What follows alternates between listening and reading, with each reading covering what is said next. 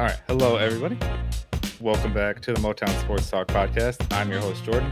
And as always, I'm joined by my co-host, Jimmy. How you doing today, Jimmy? Doing great. Getting excited for training camp. Starts in about two weeks. Yep, we're getting close. We actually have Tigers baseball being played today. I've seen a few highlights on Twitter of that going around. So, and the NBA is getting ready to start up here at the end of the month. So, again, a lot of things um, leading up to hopefully we can have a normal NFL season this year. But we also have some uh, conflicting reports we'll discuss later in today's episode. But um, before we get started, I do want to mention that um, we have been uploading a lot of our episodes to YouTube lately. And if anyone hasn't seen that, you should definitely go over and check us out on there and subscribe as well. And you can also see our beautiful faces as well. That's always a plus, right? So, um, yeah, it's just Motown Sports Talk at on YouTube. You can find us there. And again, we're still obviously uploading on all our normal podcast things. You can find us Spotify, Apple Podcasts, Google, all those places. So now that we have our own little promotion out of the way, the most recent update we want to discuss is something came out from Oakley this morning, and they're going to be putting this type of sort of like the eye shield that they have on the face. They're going to be putting a mouth shield with vents, some type of vents or filter over top of it to obviously help prevent the spread of COVID 19. And again, I don't really have much to say on this. They kind of look pretty funky. You can obviously just look them up on I'm sure I see on ESPN or Oakley's doc, uh, website. But I guess again, obviously, Jimmy, with you being a doctor, I want to get your opinion. Do you really think that this will help prevent, even with like offensive and defensive linemen so close and all that stuff? Like, what do you think? Yeah, so I'm looking at the ESPN.com where they have a SketchUp of these face masks, face shields. It looks like there's some kind of filter over the uh, mouth area. Yeah. So it's potentially a little bit restrictive and can annoy some players. Mm-hmm. The, the issue with any kind of risk reduction regarding COVID is you want to decrease the most risky things first. The question is how much risk are players actually in on game day during this three hour game where they're each play only takes a few seconds and they're very close to each other, but there's not that much interaction. Plus, these stadiums, a lot of them are outdoors and open air, so there's really good ventilation. Mm-hmm. Even the mm-hmm. indoor stadiums, there's a lot of air around. Yeah. Uh, so, is this really significantly riskier than a practice session or what players are doing in their home lives, just having parties or getting together going to restaurants, things yeah. like that.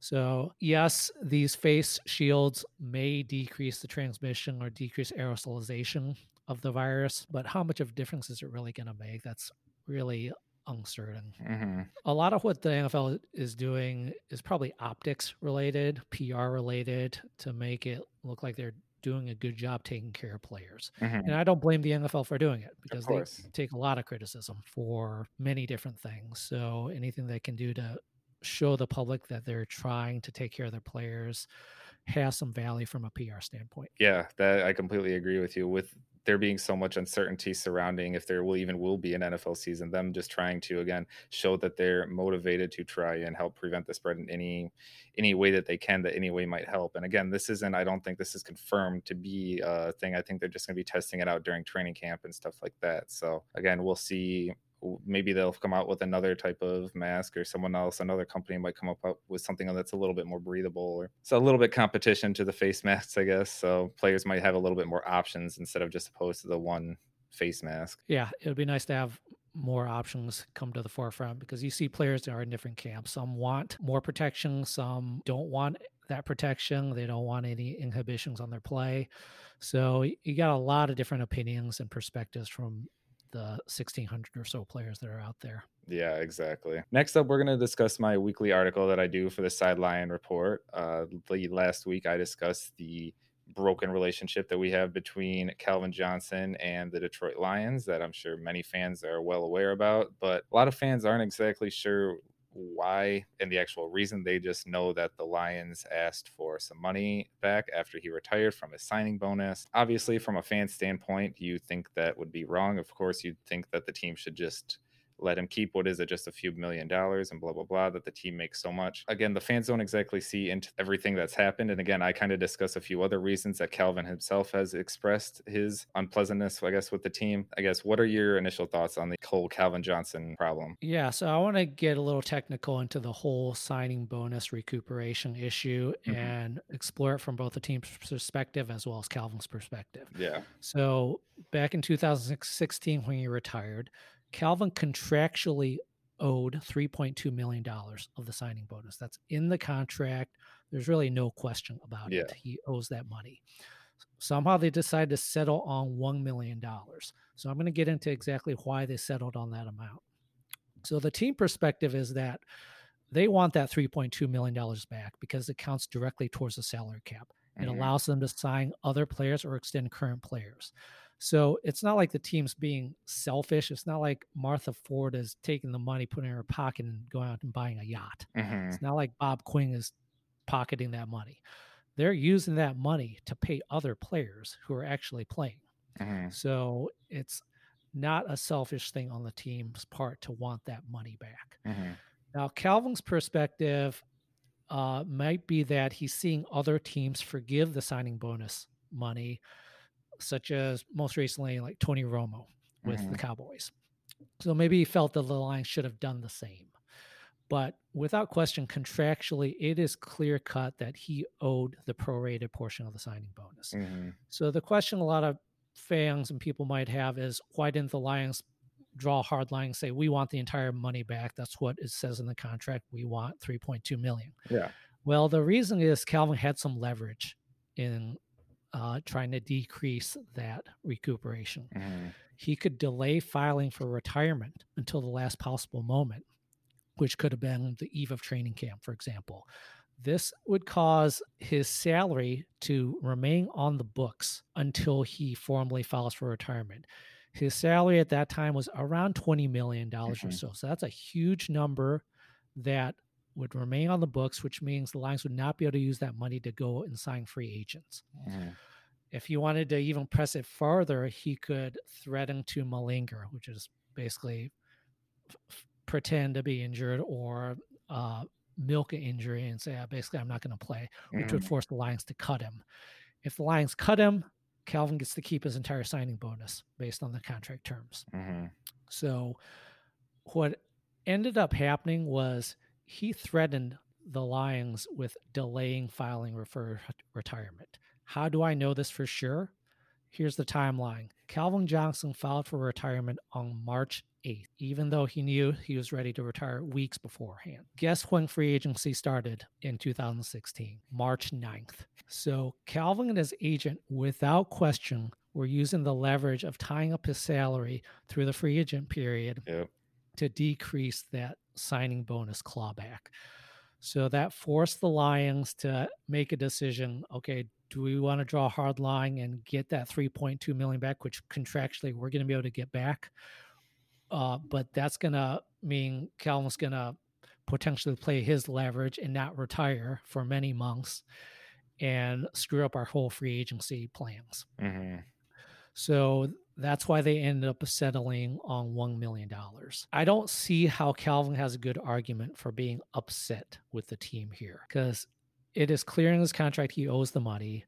If he didn't understand that, that's sort of on him or it's on his agent for not explaining it clearly. Mm-hmm. The Lions work right in trying to get the money back. They had a good argument to get the money back. Of course. In 2016, if we don't if Calvin Johnson delays his retirement, we don't get Marvin Jones. Marvin Jones signed for five years, $40 million that year at which is eight million dollars a year. Mm-hmm. So we lose out on a bunch of free agents. Marvin Jones has been a fantastic player for us oh, during yeah. his entire contract. So we don't get him. Uh, if Calvin Johnson doesn't give us the one million dollars back, there are some of these fringe guys that we're not able to sign or pay as free agents. Mm-hmm. So that money does matter from a team standpoint. Oh yeah, for sure. People don't understand that again there's so much that goes on behind the scenes and a lot of stuff that's not revealed like that such as all the leverage and people again don't point out that type of timeline like that just to realize what's actually going on with the team. So I would love it if Calvin gives a little bit more perspective about why he's so upset with the Lions for getting that $1 million back. There's no questions he's, he's upset because he's come out publicly and said, I'm not going to be on good terms with the Lions until they give me my money back. He feels like it's his money, even though contractually it really isn't his money. Right. And the Lions even were willing to settle for a lower amount than what they were actually owed. Exactly. So if Calvin wants to come onto our podcast and give a little bit more perspective, maybe there's something that we're not we're missing here about why he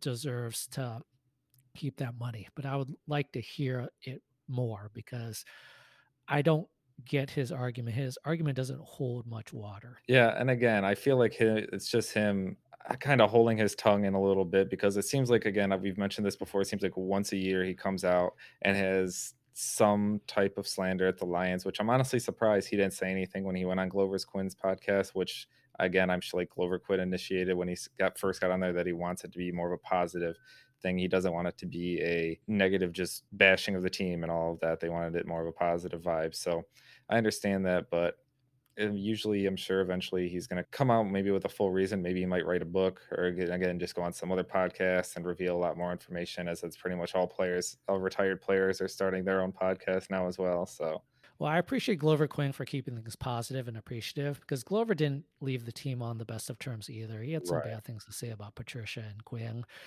Uh, so it was really nice to see both guys staying positive and just sort of reminiscing a nice way. Yeah. It really made me like those guys. Those two, those two guys are good guys. Yeah. They're real good, classy guys. And those are two of the best Lions we've had in the past 10 years. Oh, yeah. So it'd be great to see both those guys come back into the fold and come back for Lions reunion someday.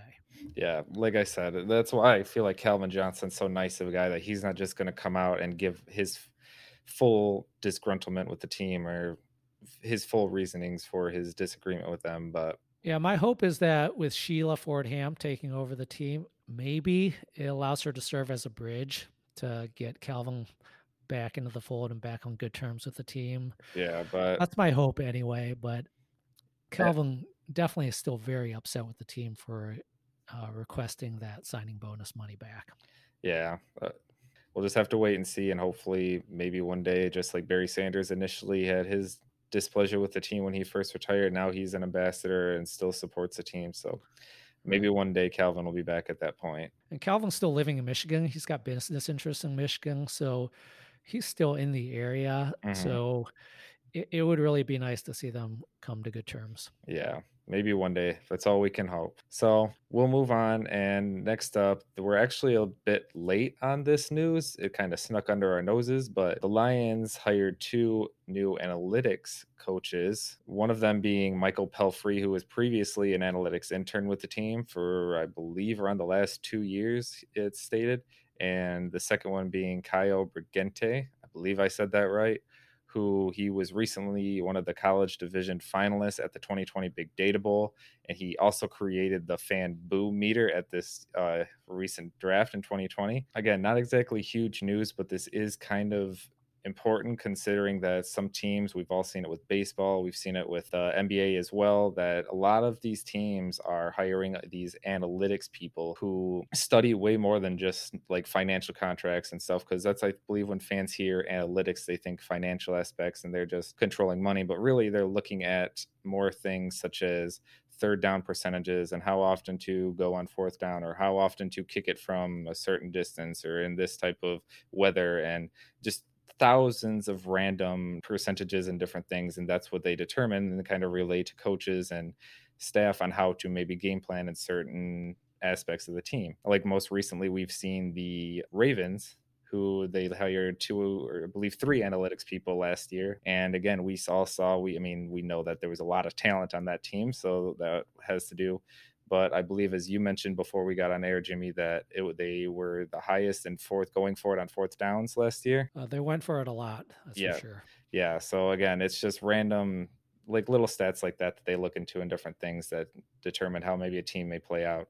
So again, I know you know a little bit more about this, Jimmy. So what were your thoughts on the Lions bringing in a little bit more analytics?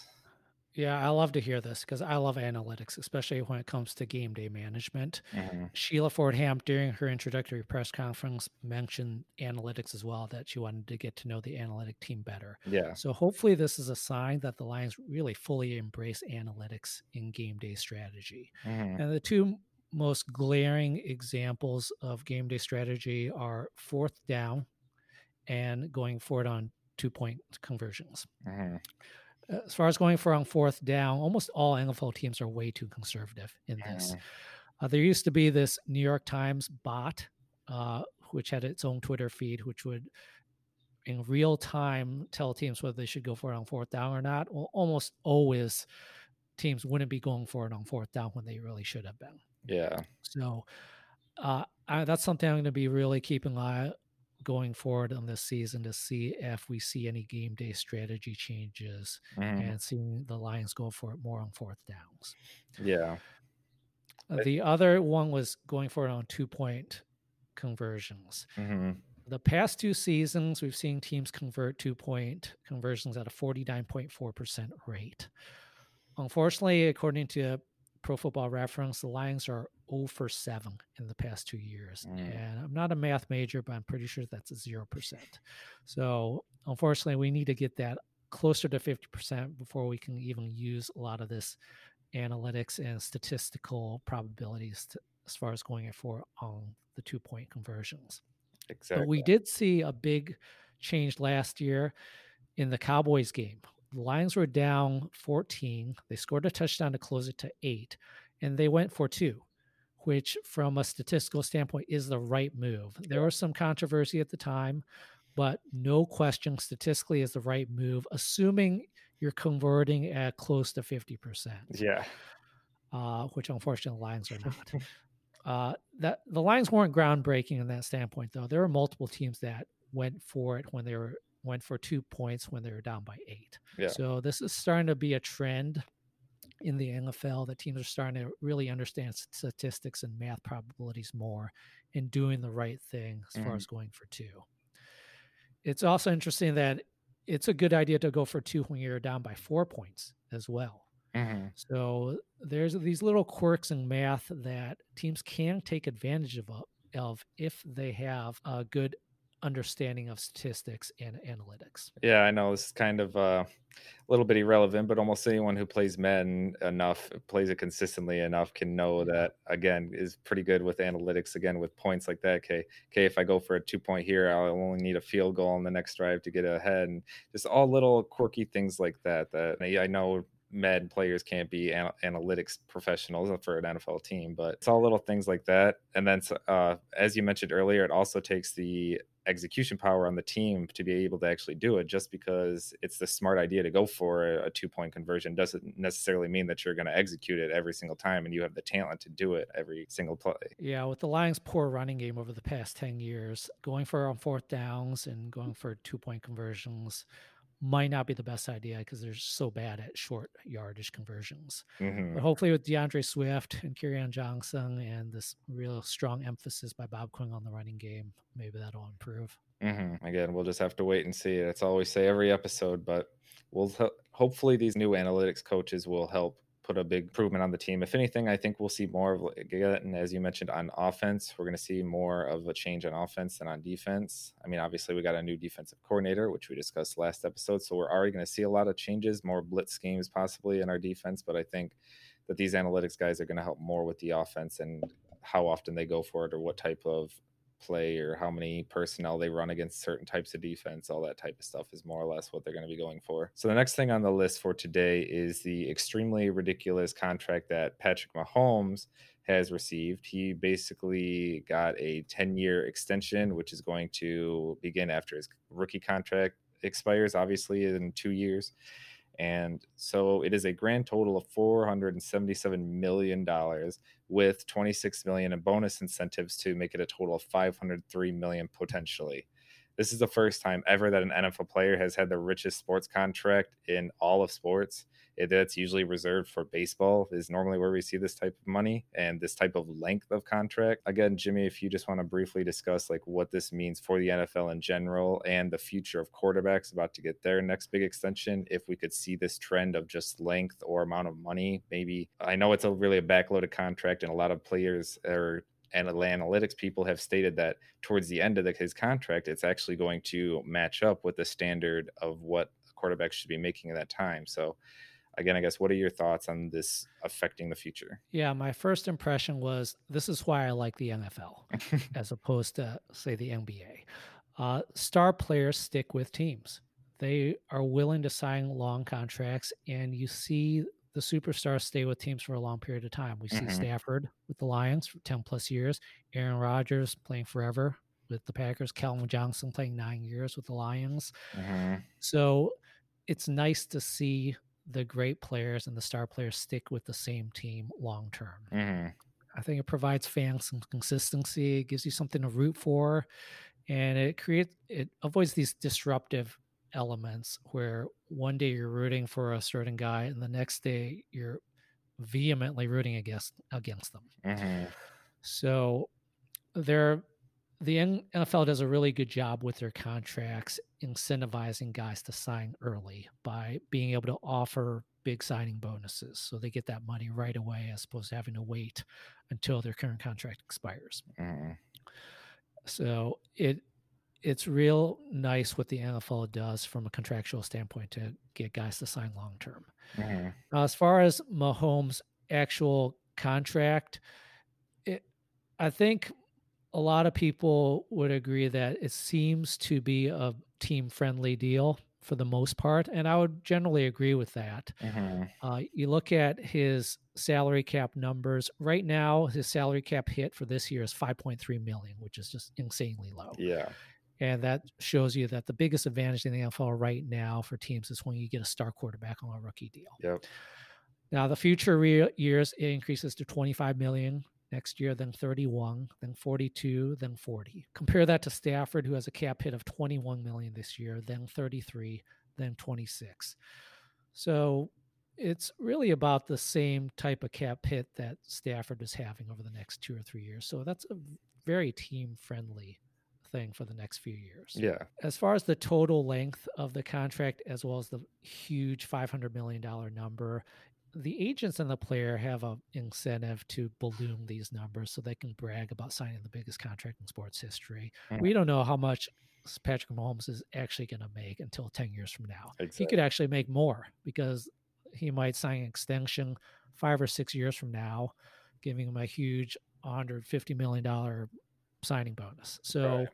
The realistic length of this contract might only be five to six years, after which the salary cap numbers really balloon. Mm-hmm. So I don't get caught up in the total value of the contract. Yeah, I agree. Again, there's so much that can happen within 10 years to and we see again, we see this with baseball teams and players who signed long-term contracts. They almost never finish their contract whether they get cut or traded or or possibly, like you said, maybe even sign an extension that maybe shifts money somehow or gives them more money back and again which which is back the money at more and then they possibly don't finish that con- so there's so much that can happen when you just see a 10 year contract for any again with any player whether it's nba baseball or anything they could it's more than likely that they are not going to finish out that just initial 10 year contract. Something is going to be rearranged or changed or anything in that time. Yeah, the difference with baseball, those full contracts are fully guaranteed. So we know they're getting all that money unless they actually retire. Again, yeah, that's one thing. I'm not sure if I just haven't found it yet, but I haven't seen exactly how much of that contract is guaranteed for Patrick Mahomes. I'm pretty sure over 100 million is guaranteed, but yeah, the money is 63 million is guaranteed at signing mm. and 141 million is guaranteed for injury only. Hmm. There's some gray area with guarantees yeah. because like his current upcoming year salary maybe that doesn't count as a guarantee, but they're not cutting him for this year, obviously. So right. that technically is well, not technically, but in real life, it is a guarantee. Yeah, exactly. Now, what is why would Mahomes sign such a long contract when it seems to be possibly a team friendly deal?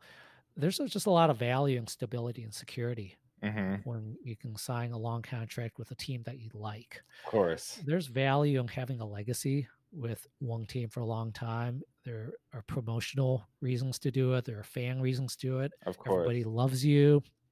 You can go to reunions with the team. You can get a job with that team in the future.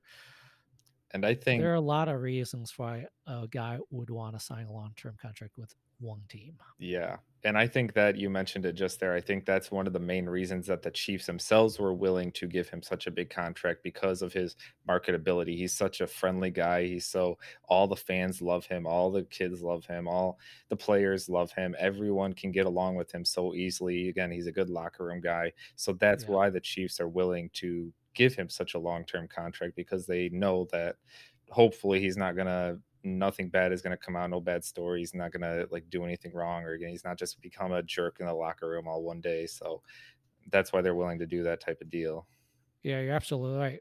Character is a big factor in all this. If he was getting in trouble off the field or had character issues, then the Chiefs are a lot more reluctant to give such a long contract. exactly like look at someone who else on their team who i'm sure is not going to be getting another contract like tyreek hill who Yeah, is probably going to Yeah, demand a huge contract coming up soon and i don't think that, again with all of his background i don't think the chiefs are willing to give him a long-term high paying contract yeah, it's all case by case. Depends on how good the guy is. Tyreek Hill is just an incredibly good and impactful player right now. So they were willing to extend him. I think it was last year, a couple years ago. But Mhm. if his play drops off at all, those character concerns come to the forefront and really change things. Oh yeah, exactly.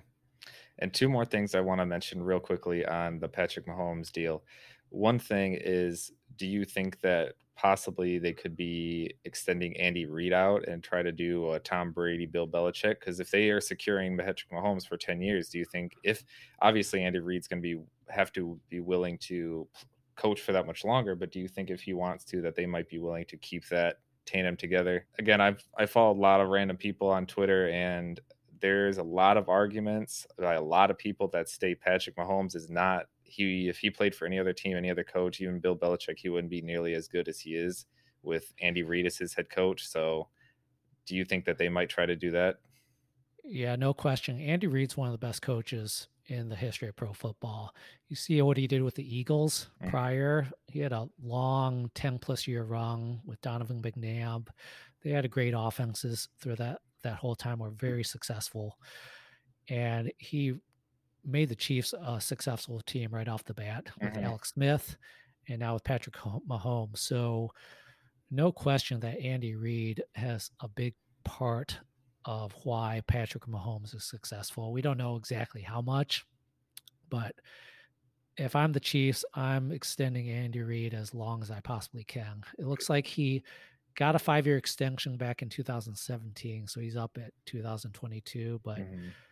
I'm more than happy giving Andy Reid a 10 year contract extension if I'm the Chiefs. Yep. I don't really have, I guess, a debate. I personally think that Patrick Mahomes is an amazing quarterback. I honestly think he's kind of comparable to Stafford. That is one thing that kind of bugs me that some I remember back in the day when Stafford had all these side I know we're kind of getting off topic right now, but Stafford would have all these sidearm throws or these amazing throws and people would criticize him for that. And now Patrick Mahomes is doing these same baseball style type throws and people are praising him for it where again like Stafford got criticized for it back in the day. So that's kind of one thing that bugs me, but again, there is no denying that I think Patrick Mahomes is an amazing quarterback who makes some uh, outstanding throws. Yeah, I think people are coming around to accepting Stafford's sidearm throws and come to realize that that's not a bad thing. Yeah. I think he got some heat early on because the team wasn't winning. Winning cures everything. Of And course. Patrick Mahomes has won. He's won the Super Bowl already. Yeah. So he can do whatever he wants. He can close, throw no look passes like he's done. He can close his eyes and throw it. He can throw left handed. It doesn't matter if you can win. Exactly.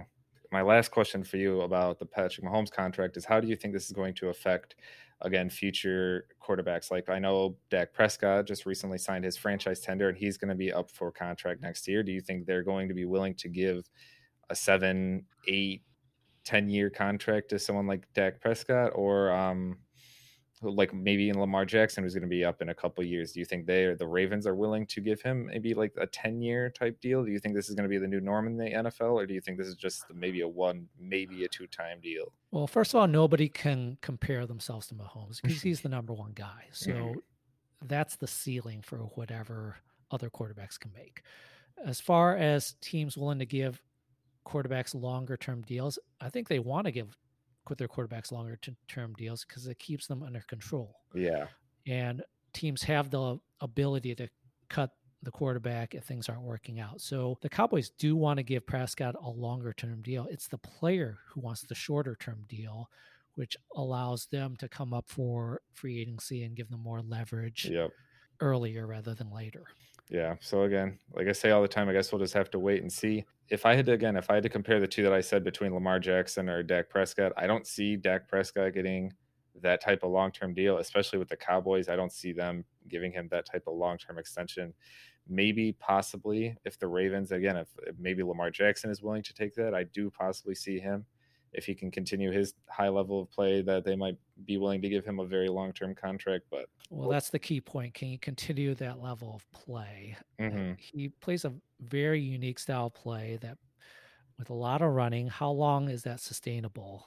Yep. Uh, and potentially, can the defenses catch up and find a way to stop him? So, giving him a longer term deal, I think, is riskier than giving Prescott a longer term deal. Prescott's more of your typical quarterback. Mm-hmm. We've seen it. Yeah, we've seen that obviously with the most recent notable case is Robert Griffin III, who he's he's still a decent quarterback, but obviously he cannot run like he used to, and he's nowhere near as fast as he used to be after all these surgeries. So all those running quarterbacks, I mean, you could make the argument for Russell Wilson, but I wouldn't necessarily call Russell Wilson a running quarterback. I think his offensive line is just so bad that he has to run and evade all the time. So, but yeah, his game isn't running for a, a lot of yards. His game is his incredible ability to extend plays. Yep. He's just a very quick. He's like a running back. He's like Barry Sanders with yeah. a great arm. So he's not this Lamar Jackson type, super speedy running quarterback. Yeah. Uh, it's like we talked about with Cam Newton last week. Cam Newton gets a lot of his play and a lot of his value out of his ability to run and his mm-hmm. ability to power short term yardage, short term short yardage gains, those kind of things. So if these quarterbacks lose a little bit of athletic ability, it can impact them more than your typical drop back passer like a Dak Prescott. Exactly. So our last topic for today is uh, kind of again some big news questioning if we're actually going to be having a NFL season coming up. First off, the NFLPA has recently issued a request stating that they believe the whole NFL preseason should be canceled, not just the two game shortened, but the actual whole preseason should be canceled. I don't, I'm not, I haven't been keeping up with that. I'm not sure if they have come to a conclusion on if that's actually going to happen. As far as I know, it's still just the two game shortened preseason. But the Big Ten in the NCAA football conference has confirmed that they're going to be doing a conference only um, season this year, which is obviously to reduce travel and to try and reduce exposures and just basically more safety precautions, all in general. So this is obviously putting in jeopardy more of the regular NFL season happening. So I guess again, you know way more about kind of what's going on with this whole COVID thing. So what are your thoughts on this, Jimmy? Yeah, that there's a battle right now between the NFL and the NFLPA regarding the pre regarding the preseason, the protocols, and the number of preseason games. The NFLPA released a formal letter saying they did not want any preseason games because it didn't it wasn't medically a good idea. Mm. Now I want to point out that they weren't fully there there was a little bit they were leaving out in that letter, which is money.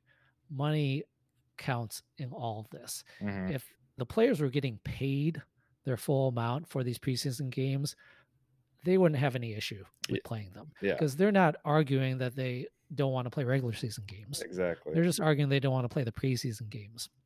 The way the salaries work is they get paid one seventeenth of their salary for each regular season week. Mm. So they're not getting anything to take additional risks during these preseason games as far as how much actual risk there is in playing the preseason games, I don't think there's any additional risk beyond a typical practice or training camp right. practice. The main additional risk is getting on the airplane for one to three hours and staying in a hotel room. Those are where the additional risks occur. Mm-hmm.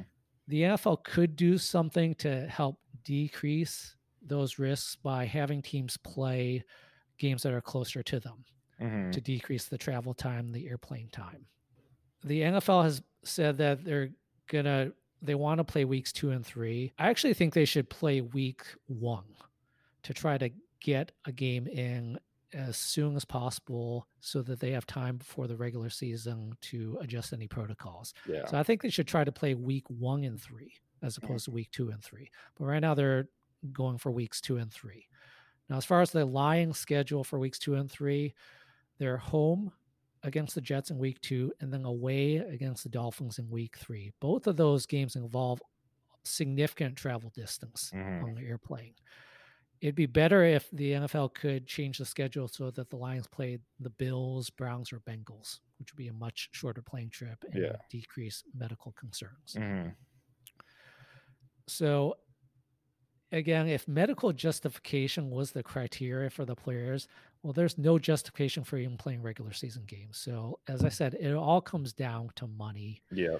and that's where the battle is being waged, and that's where the players might be trying to get some leverage and maybe asking for hazard pay or more money to play these preseason games. Yeah, exactly. Which I think they are completely justified, which that's a whole nother topic. And they're talking about kind of moving money into some sort of uh, escrow account and paying them later. And what I think it was 37 or 38%, somewhere around there, Yeah, somewhere around there. Yeah. that they're cutting their salaries by. So, But one thing that gives me hope in that the NFL and the NFLPA is going to work things out is there's one positive thing that happened this year. This this year has been a, a disaster for many reasons, but one thing that was very positive was the NFL and the NFLPA were very peaceful in how they negotiated this new CBA, and they were able to get it done a full year ahead of schedule with minimal to no public bickering, like we've seen recently with the MLB yeah. so it was remarkable that they were able to do that. Usually these kind of CBA discussions go down to the deadline or even past the deadline with Mhm. lockouts and strikes. The last CBA uh, discussion that happened 10 years ago was extremely acrimonious between DeMaurice Smith and Roger Goodell. Yeah. There's just fighting on public fighting all the time. So this year, the fact that there was none of that was a really good sign, and it makes me hopeful that the NFL and NFLPA can reach an agreement on how this coming season is going to play out, the protocols, the money, without too much public bickering. Yeah, that's the biggest thing. And again, I was for sure thought that we were going to go down to the wire and there was going to be a possible lockout or shortened season just because of the CBA, not let alone COVID. But um, yeah, so I guess again, we'll just have to, like I said, every time we'll have to wait and see, and we'll just have to play it by ear. Again, I do agree with you about how you think that we should kind of do week one instead of two and three, and kind of again give it a little bit of a, a week space to see how it goes out, test the protocols, and then make an adjustment. Then go on to week three and maybe Right. again see how it goes. That seems more of a smarter plan than just doing two and three right back to back and giving more players exposure. Like you said, I feel like doing the travel and all that so quick week after week might be, but I don't know. Maybe their doctors supposedly know more than we do. Yeah, well, everything is up in the air right now. There's a, so much that doctors don't know. hmm about this whole infectious disease thing. So this is why we do need these trial runs. We do need these dress rehearsals in the preseason so that the doctors and the medical professionals can figure out what worked and what didn't so they can adjust it for the regular season. So get it started on week 1 so that the doctors can have some time to figure things out and change things if necessary. Exactly. Also, let's just have a week one so we can have some NFL football as quickly as we can because it's been a long time and I'm going to need some football here soon. Eh, I- I agree. We're all sort of craving it, getting a little antsy for it. exactly. Again, with all this, the whole NFL season being in jeopardy of not even happening, it's all just the moment I finally see some football being played, I think I'll have a big sigh of relief. And back to your other point about the Big Ten football conference changing to a conference play only. They said there's potentially going to be a 10 game season max. That's what they're looking at right now. So the season could get delayed as far as the starting date. And it'll be interesting to see how this plays out. So we're already seeing some fallout Yeah. regarding COVID. Yeah. Again, but I mean, as long as it's not canceled completely, I think I'll be okay. I I do enjoy college football, not as much as I do uh, NFL, obviously, but I feel like college football, I'll just tune on, turn on a random game, and just kind of enjoy football for what it is without having to get so worked up watching the Lions games all the time. Yeah, it's sort of a, ni- a nice appetizer on Saturday before the Sunday full meal happens. Exactly. Yeah. Before I get all my emotions running through my body and getting all mad at the every Sunday night going to bed. But you know, Yeah. Now there is a chance that the college football season is going to be postponed or canceled. The Ivy League already canceled all fall sports, so Yep.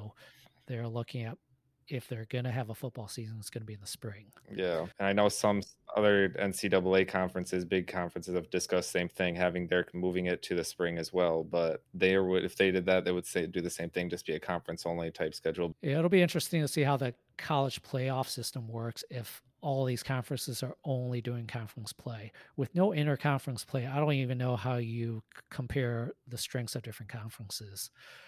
I don't Mhm. like it where the SEC just automatically assume that they're the best teams and best conference.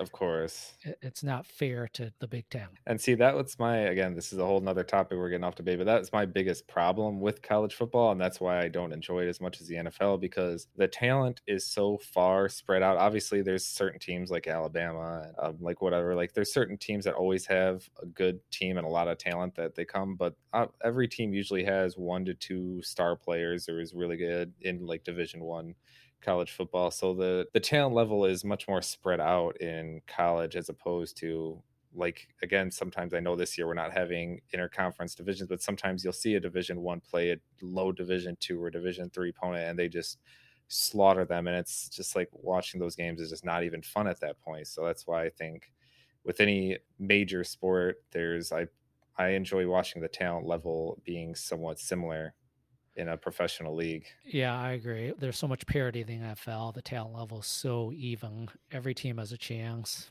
yeah Most teams are around that eight and eight range every year. So it's super exciting every year to see Mhm. how your team is going to do. Yeah, and even some of the worst teams, like you can see, like some of the worst teams in the NFL beat some of the best teams. Like most recently, was it I think last year, two years ago, we saw the Dolphins, who were one of the worst teams in the league, beat the New England Patriots. Patriots last Yeah. year. Yeah, so anything can happen in the NFL. Like you said, there's so much talent on every NFL team that anything can happen. Yeah, you just look at the Lions season last year. We were leading almost every single game. Those are all coin flip games. Our record could have easily been 10 and 6. Oh, yep. It's yeah, it's just so much goes into the NFL and so many so many factors that play into a game and certain just one play can affect an entire game. So I guess that's going to do it for us today.